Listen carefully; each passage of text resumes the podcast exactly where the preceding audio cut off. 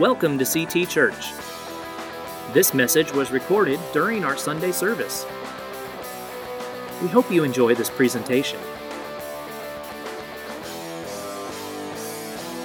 Today we're wrapping up the series that we've been in the past several weeks entitled Walking in the Word. And in this series, we've been talking about the importance of placing God's Word in our heart uh, by making commitments to reading and studying and, and just placing that word internally. So today I want to do a little wrap up and I want to talk about how do I maintain a heart for God's word? How do I continue in the skills and in the habits that hopefully I have been developing in my life?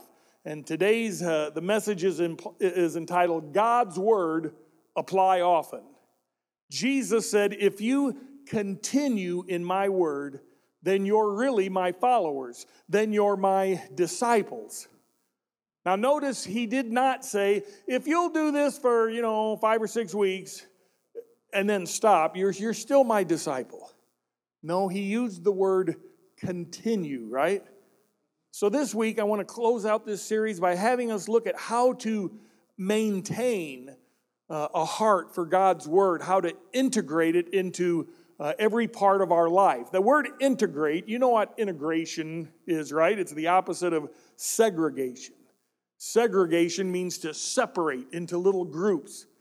And when you segment your life, you have a segregated life. In other words, your, your life is like uh, this pie chart. Do I have got a pie chart picture up there? Right there a segregated life. You know, you've got uh, this is my personal life, uh, I've got my church life, my business life, uh, uh, social life, all of these different areas that creates a segregated life. But oftentimes, a very segregated life lacks integrity.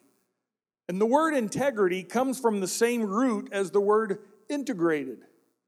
To have integrity means you live your life integrated as a whole. In other words, you don't act this way with this group and you act another way with another group. You know, you don't act different at home than you act at church. You act the same in all areas of your life. It's an integrated life. God wants us to live that kind of life. He wants us to become men and women that He has created us to be. So, how does it happen? It doesn't happen unless you first have the desire for it. If you don't desire to be a person of the Word, it'll never happen, guaranteed. It always starts with desire. The first verse I want us to look at uh, this morning is Psalms 119, verse 20. And it says, What I want most of all and at all times is to honor your laws. That's out of the contemporary English version. I like the way it made it very clear. I thought, what I want most of all and at all times is to honor your laws. And this is David writing here, of course. Uh, he's saying he wants to be a man of the word all the time. Whether I'm at home, work, business travel, church, on the golf course. And how many of you men that golf Boy, if you can if you can be a man of the word through 18 holes of golf, you got something going on. Because if there's any time the tempter comes and say, and just taps you on the shoulder and says, "You know, you ought to say a bad word right now." It's out on a golf course. But we don't. Hopefully. We don't. We, we, we want to be men of the word no matter what the tempter comes to us and tries to get us to do, right? So what we're talking about today is, is just how do we do that? And we're going to look at six simple steps to keep us in the Word. And uh, we'll use a scripture for each of these as a reference for each step. Step one of maintaining uh, our desire to be people of the Word is to build my life on the Bible. In other words, we have to make the Bible the absolute foundation of our lives. The foundation always determines how big the structure on top of it is going to be, right? I mean, if I wore size six shoes, I would be constantly falling over, wouldn't I? Probably face forward. Uh, we won't get into that. Gotta have a, you got to have a good foundation. It, it determines how big the structure on top is going to be. This is what Jesus is referring to in Matthew 7, where he is winding up uh, the most famous sermon ever preached, the Sermon on the Mount. And he said, he said these words Therefore, everyone who hears these words of mine and puts them into practice is like a wise man who builds his house upon the rock, you've heard that. We can, he's speaking metaphorically here, we can build our life on sand or we can build it on rock. And if you build your life on truth, the rock, it's very solid because the truth never shifts or changes, does it? If something was true 2,000 years ago, it's still true today. It'll still be true 2,000 years from now. But when, when, when you build your life on truth and the trials and the and storms of life, the temptations that are bound to come at you, none of those things are going to bring you down because of your strong foundation of truth. But on the other hand, if you decide to build your life on popular opinion, let's say, and boy, that's a very very common thing that people tend to do today. They, they build their life on popular opinion. That is like building on shifting sand because popular opinion is constantly what? Constantly changing. Whatever gets built on a foundation like that is absolutely going to come crumbling down at some point.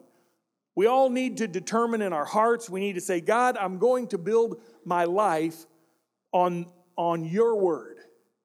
I don't always understand it. Sometimes I may not even like what it's telling me at that time, but I know it's truth.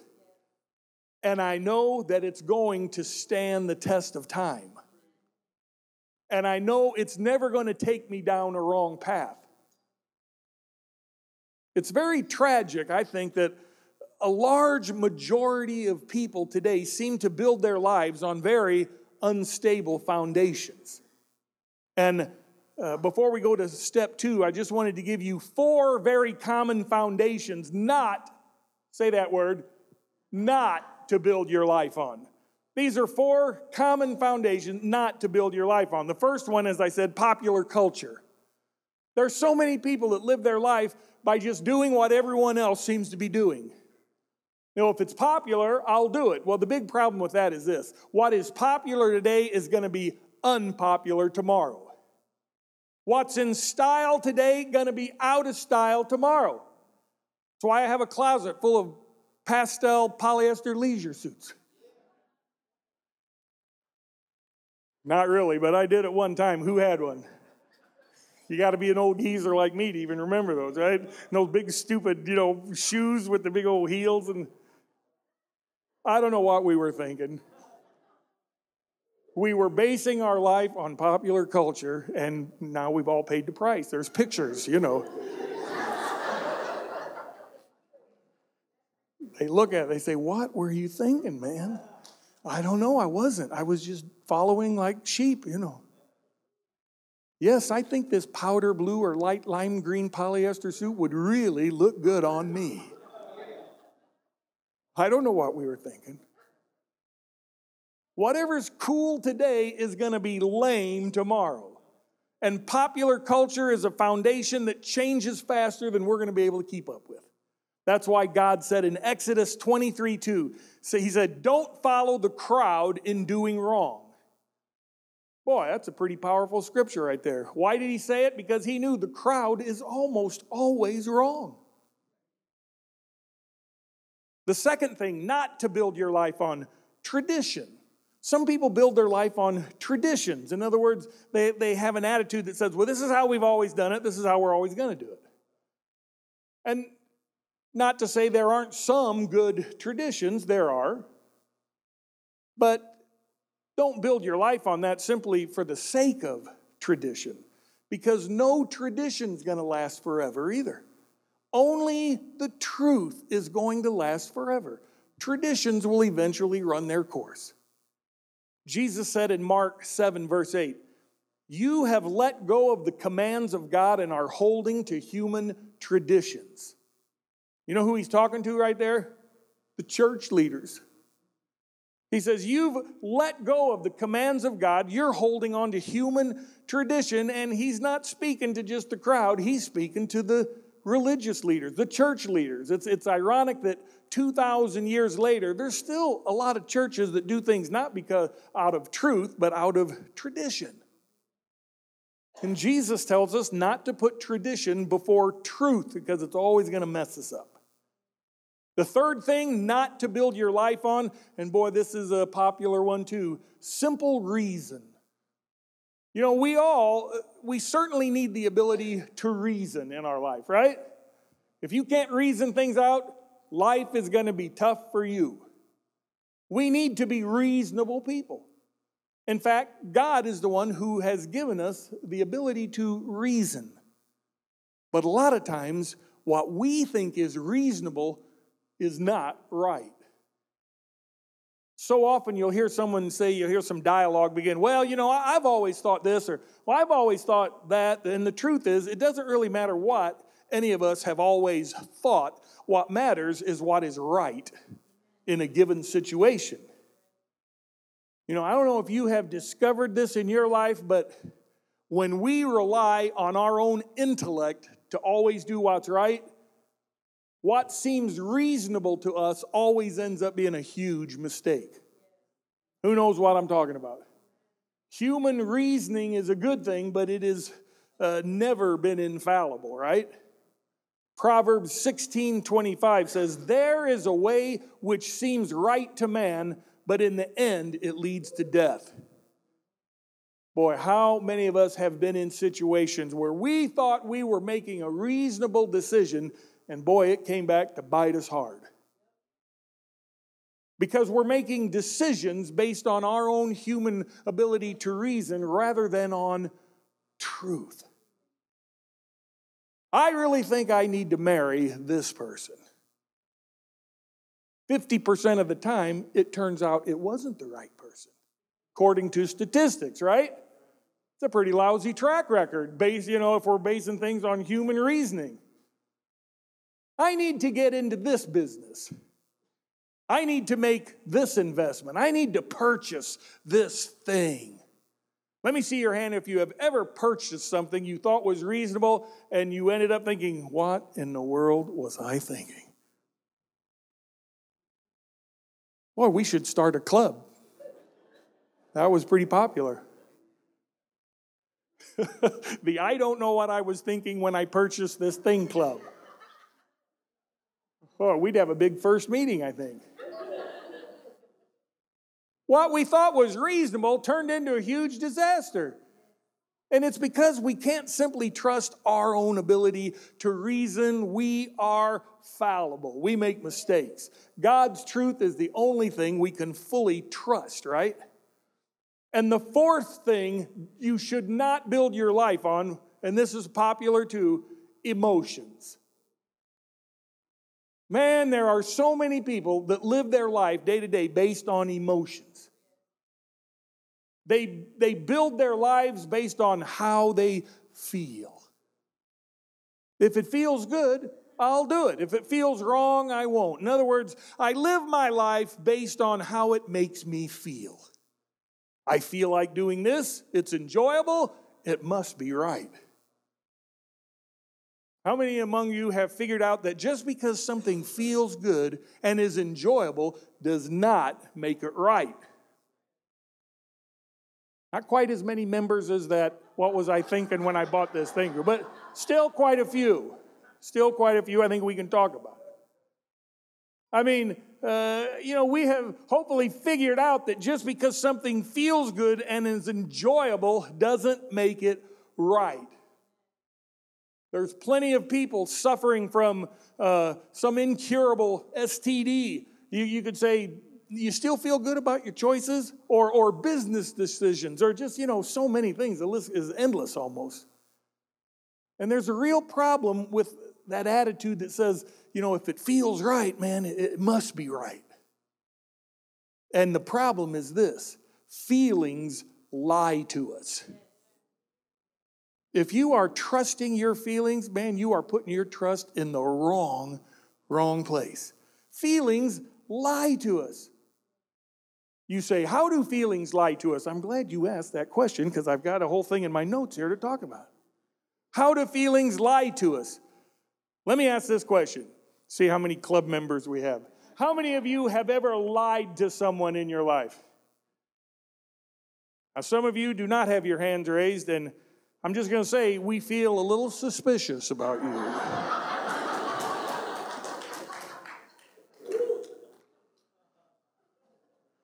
Have to work that into a different sermon. We've all lied to multiple people, probably. But having said that, I want to say this chances are much greater that you have lied to yourself more than you've lied to anyone else on planet Earth. You've probably lied to yourself more because uh, it's usually because of feelings. You tell yourself we can tell ourselves, things, oh no, things are great when things are not great. We, or sometimes we can tell ourselves things are terrible when really things are not so terrible. We kind of te- we can swing from one end of the pendulum to the other. Feelings are very unreliable, aren't they? If marriage vows were based solely on feelings, the divorce rate would not be 50%. It would be what? 100%. I love an optimist. I mean, can we go like 99s? Maybe there's somebody that's figured it out. I don't know. But it'd be a lot higher than 50%, wouldn't it? If marriage, your own marriage, would your own marriage still be intact if it was all based on how you felt at a particular time? Probably not. How many of us may not even be alive if our uh, if things were based on how our spouse feels? We we might have been dead years ago. So thank the Lord that your spouse isn't basing everything off of their feelings. Amen. We're going now, right? So if you live your life by feelings, you're going to spend your entire life being manipulated by your own mood. If you only do what you feel like doing, you're not going to get a lot accomplished in life, I'll tell you that. And sometimes we're all guilty of that. But I'm telling you, if you only do what you feel like doing, you're probably not going to get a whole lot done. There is a great word for someone who builds their life on their emotions. That word is immature. You know, little kids, okay, they're little kids. We extend grace. Little kids want this, they don't get that, they get something else, and they pitch a fit. Why is that? It's because they're immature. But when you get, you know, when you're 40 years old or more, 20, 30, 40, 50, 60, and you're walking around, and every time you don't get your way, you pitch a fit. There's a big, there's a good word for that, right? And we've learned it. What is it? Immature. Maturity and wisdom come when you can live your life and you can act according to your values and your convictions rather than on how you happen to feel that day. That is maturity. There's a passage in Judges 21 that, man, it so perfectly describes the age in which we live in. It says, In those days, Israel had no king, and all the people did whatever seemed right in their own eyes. Man, does that nail this generation down? Well, what's right for me, you know, I, it may not be right for you. What's wrong for you? Well, it's not wrong for me because I look at it different. Well, you know, they, they live with no sense of absolute truth. And it leads to the hugest mess you can imagine. Building our life on God's word is not always going to be convenient, but it will always be right. So you got to decide do I want convenience or do I want what's right? Because rarely do they go hand in hand. Have you figured that one out? So those were just, I threw that in for free. Four foundations not to build your life on. Now let's go to step two for being. After building on it, begin to feed on it. That means uh, you know, we, we, we begin to absorb it.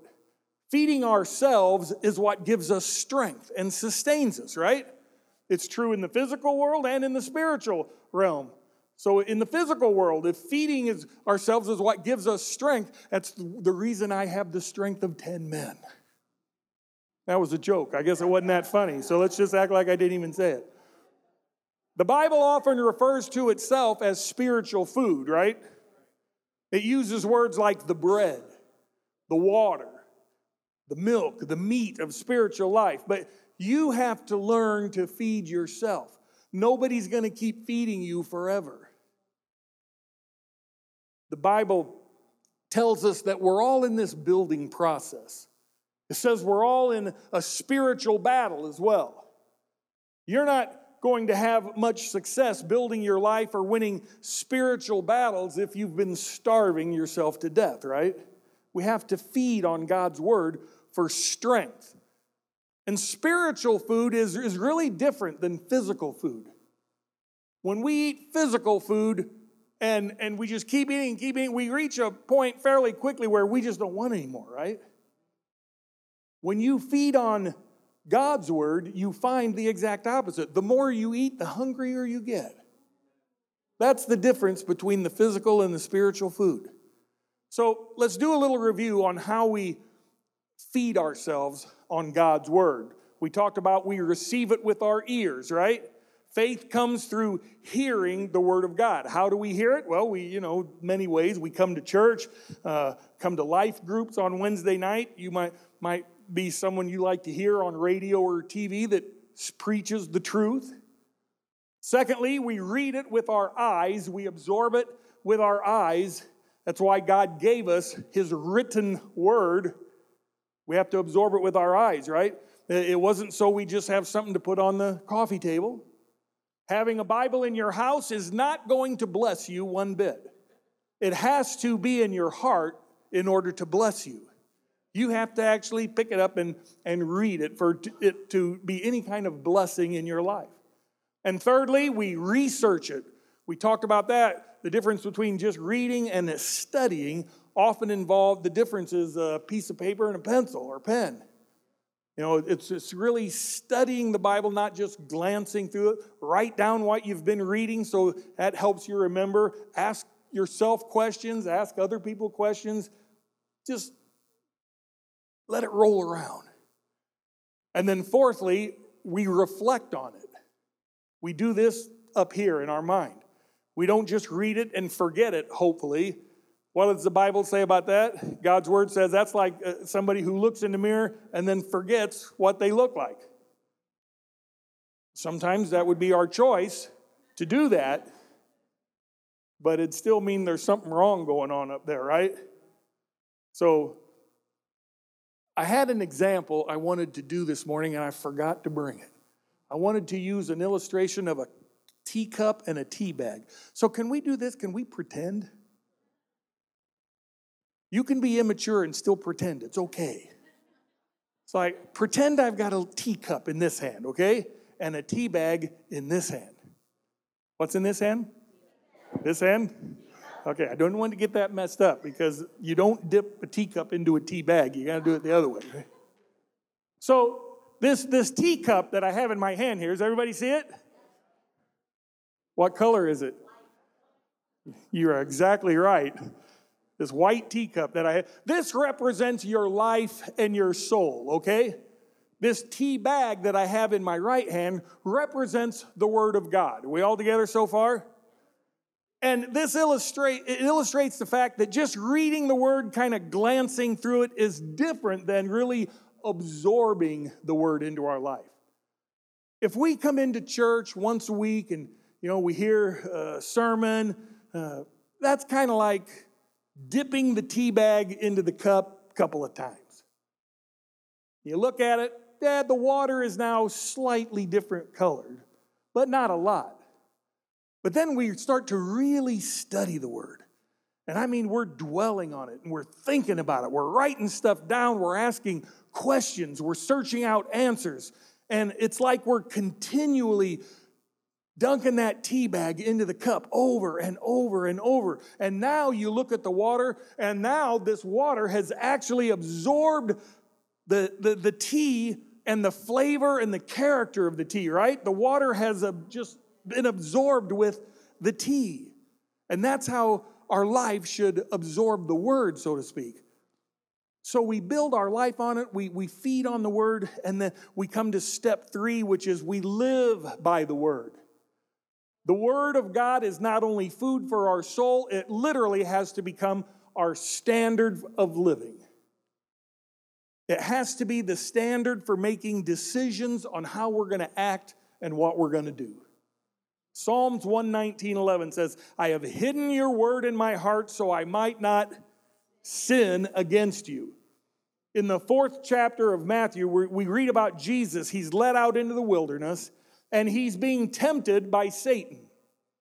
Satan attacks Jesus three different times here, and three times Jesus uses just one weapon in defense, and that is God's word. Every time that Satan would tempt Jesus, Jesus would defend himself by saying, It is written. It is written. Three times. If we want to be like Christ, we have to uh, learn to defend ourselves the way he did. The big problem is that usually when we are most apt to be tempted, rarely do we have a Bible in our hands and we're not able to just sit down and find the scripture uh, that fits the situation. Satan is probably not going to lead you into any deep temptation when he knows you're just sitting there reading God's word. That's usually not when he will attack. It's when you're much more vulnerable than that. That's why we need it in our hearts. If we'll just begin to place it there, Jesus will bring it to our memory when we need it. How many of you have ever experienced that? You know, you it's something you've read in God's word, you're not thinking about it, you're not dwelling on it, but all of a sudden you find yourself in a particular situation and boom, it, he puts it back there. But the thing is this he can't bring something back to you that you didn't put there first. That's the problem. So that's why God wants, to, uh, wants us to plant His Word in our heart, to read it, to study it, memorize it, and make it become the standard by which we live our lives. So let me bring you back to my teacup here. What's in this hand? Okay, just want to make sure we're all together. You, the deal is this in, in just the short while that we've been talking here, in my teacup here, something other than just the water changing color actually happened in this process, right? It actually, this water took on a whole new identity. And if you had taken a drink from your teacup, you know, 10 minutes ago, and someone said, what are you drinking? You'd have looked at it and said, well, I'm drinking some lightly discolored water. Right? But boy, after you've been letting that thing absorb and absorb, it takes on a whole new identity. You know, and so when uh, when now as we take a drink and someone says, "Hey, what are you what are you drinking there?" You're not going to say, "I am drinking some water that has been, this tea bag's been dunked into it many, many times. You're not even going to say that, right? Because now what you have in your cup, as far as you're concerned, is not even water anymore. And so someone says, What are you drinking? You say, I'm drinking tea. Was it always tea? No, it wasn't always tea. I had to let it do some absorbing first, and it just became the tea. So that's a that's how it works in our life, right? we take on, He creates, God's word says He makes us a new creation. That's like taking what was just water and now it's something completely different. We don't call it tea flavored water, we just call it tea, right? So when we let the Word of God dwell in us, we absorb that nature of Christ, we become something new and different. We take on the whole new identity. You know, we don't know it says, Who are you? I'm the former sinner known as Doug. You ever said that in your life? No, we take on a new identity, right? He takes that old junk away from us. He makes us something new. We take on a whole new identity because we start to become the man or woman that God really created you to be. So, to become the person that God wants you to be, you have to make the Bible your foundation. You've got to make the Bible your food, and then you have to make the Bible the standard by which you're going to live your life. It brings us to step four of being a man or woman of the Word. Grow with the Word. We've talked about how the Bible is like a seed in our life. When it gets planted in our heart, it finds good soil, it begins to grow and produce good fruit, right? But this is true no root, no fruit. Say it with me no root, no fruit. You know, there's a, a, a story that Jesus told in, in Luke, uh, commonly called the parable of the soils. It's where a farmer goes out, he plants some seeds in four different types of soil, and some grow and some don't, right? You remember this story? I used to think, kind of just in my own manner of thinking, that the four soils represented four different people, four different types of people. But I have since determined in my life, anyway, this is, this is my translation, take it or leave it. I have determined that the four soils just represent four different attitudes that on any given day, any of us can demonstrate all four of them in the course of one day if we're not careful. You know, the first soil was a hardened soil. And, and the soil is kind of, that soil is the attitude of a closed mind. Sometimes we just decide we don't want to talk to God or we don't want Him to talk to us. Our minds have, been, you know, our minds made up. We don't want to hear from Him because He's probably going to want me to change my mind. So I'd rather just not hear anything because I'm upset about something or whatever the case, and, and I have a right to be upset. So I'm not going to talk to God right now because He's going to probably try to take my upsetness away from me, and I really deserve it because this person really jacked me up. So I'll talk to you in a little bit, God. Right now, I'm kind of busy doing my, my thing here that I'm entitled to. Is this making any sense to anybody? You know, and so, you know, or he might, you know, he might want us to change the way we think about something. I, you know, I love doing this. I, I don't feel uh, convicted, and I, so the last thing I want to do is talk to God about it or have him talk, because then I might start feeling convicted about it. And then I know it's wrong. Right now, I'm kind of calling my own shots, and it's okay.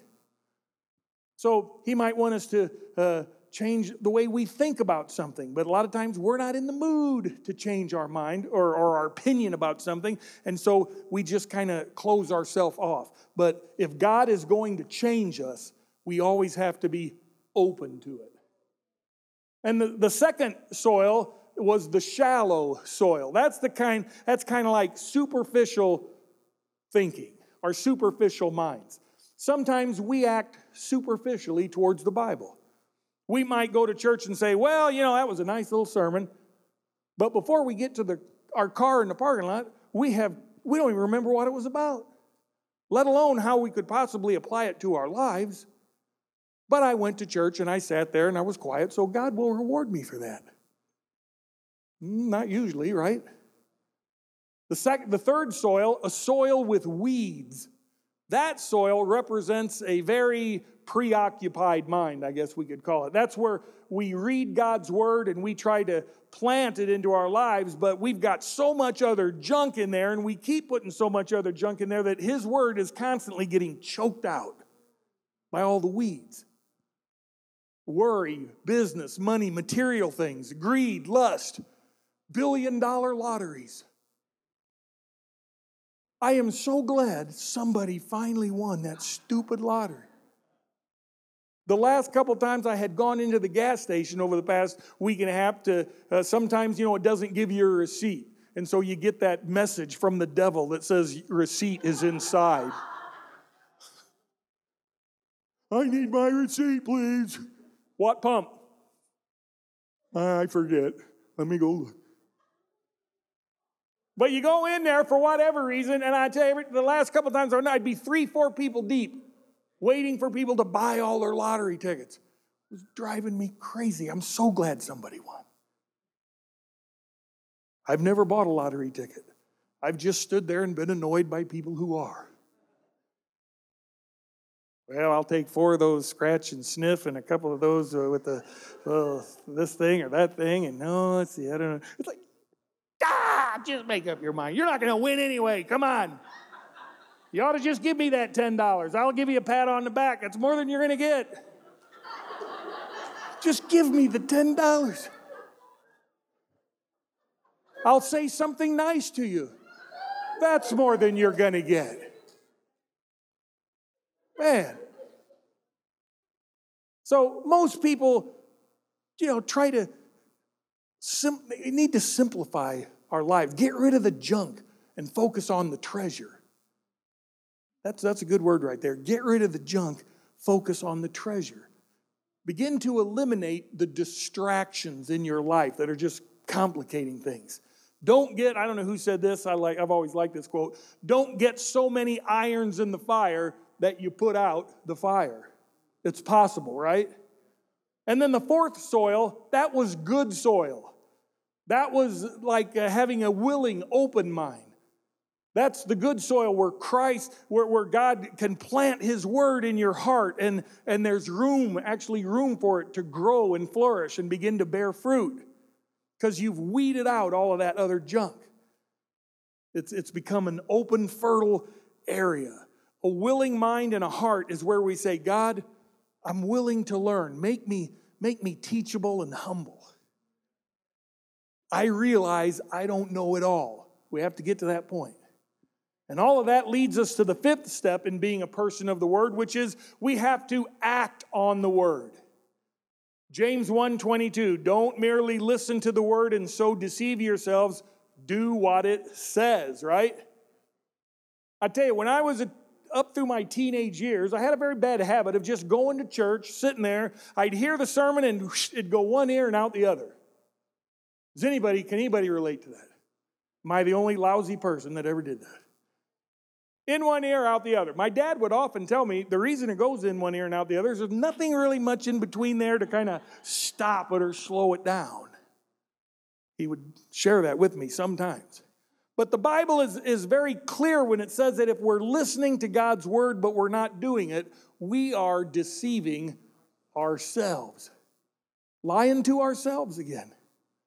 We convince ourselves that just because we've heard it or read it, we've got it, but we often don't. We have to absorb it. You know, we've spent the last several weeks talking about how to be a person of the word, and it is all up to you. We all have to make that choice, right? And the last step involving uh, being a person that uh, a person of the word, a person that has an integrated life of integrity, is we have to learn to completely trust God's word. It's always right. Even if we don't understand it or don't agree with it completely, or it's just something, ah, I wish it didn't say that. Makes no difference because it's always right. And we have to get to that point where we can completely put our trust into it. We went through a whole sermon uh, early on in this series of why we can trust the Bible.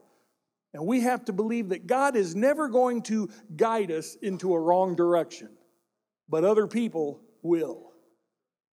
Even well meaning people will sometimes take us down a wrong direction. I've had a lot of good friends down the years who uh, gave me some really lousy advice. Not because they were trying to hurt me, but their advice wasn't based on truth. And well meaning people can steer you in a wrong direction, but here's what you can take to the bank God never will. His word never will. You can always trust Him. If God tells you to go one day, go one way, just do it, even if it looks harder. Even if it looks harder, because in the long run, it's going to be the best thing for you. Psalm 119, 105. Thy word is what? A lamp unto my feet and a light unto my path. Without his word, we are walking in the dark. That's what that means. Have you ever felt like you're just you're in the dark? You know, I, I don't know what to do about this relationship. I, I don't know if, what I should do about this job. I don't know what my next step should be. So, what's the best thing to do when you're in the dark? Turn on a light, right? That's why we need to memorize and absorb His Word because it becomes a light in our life. It guides us, it directs us. We're never in the dark as long as we have His Word in our heart. So the next time you're all confused and you don't know, you don't know for sure which way to turn, just sit down and pray to God. Say, Lord, you promised me that you're going to be a lamp unto my feet. You're going to light up my way. Show me which way to go. Be that light right now that I can follow. And I promise to follow. I promise to do what you tell me. And then you read His Word, you meditate on it, you do these six steps that we've just talked about, and God is going to light up your path. He promises to do it, but we have to do our part first. So, my challenge to you this morning read His Word every day, meditate on it, ask questions, find answers, and make a commitment to living a life that is transformed by the Word of God. Amen. You have been listening to CT Church in San Antonio, Texas. This recording was presented in the context of our Sunday service. For more information, please visit us at ctagsa.com, connect with us on Facebook, or call us at 210 657 3578.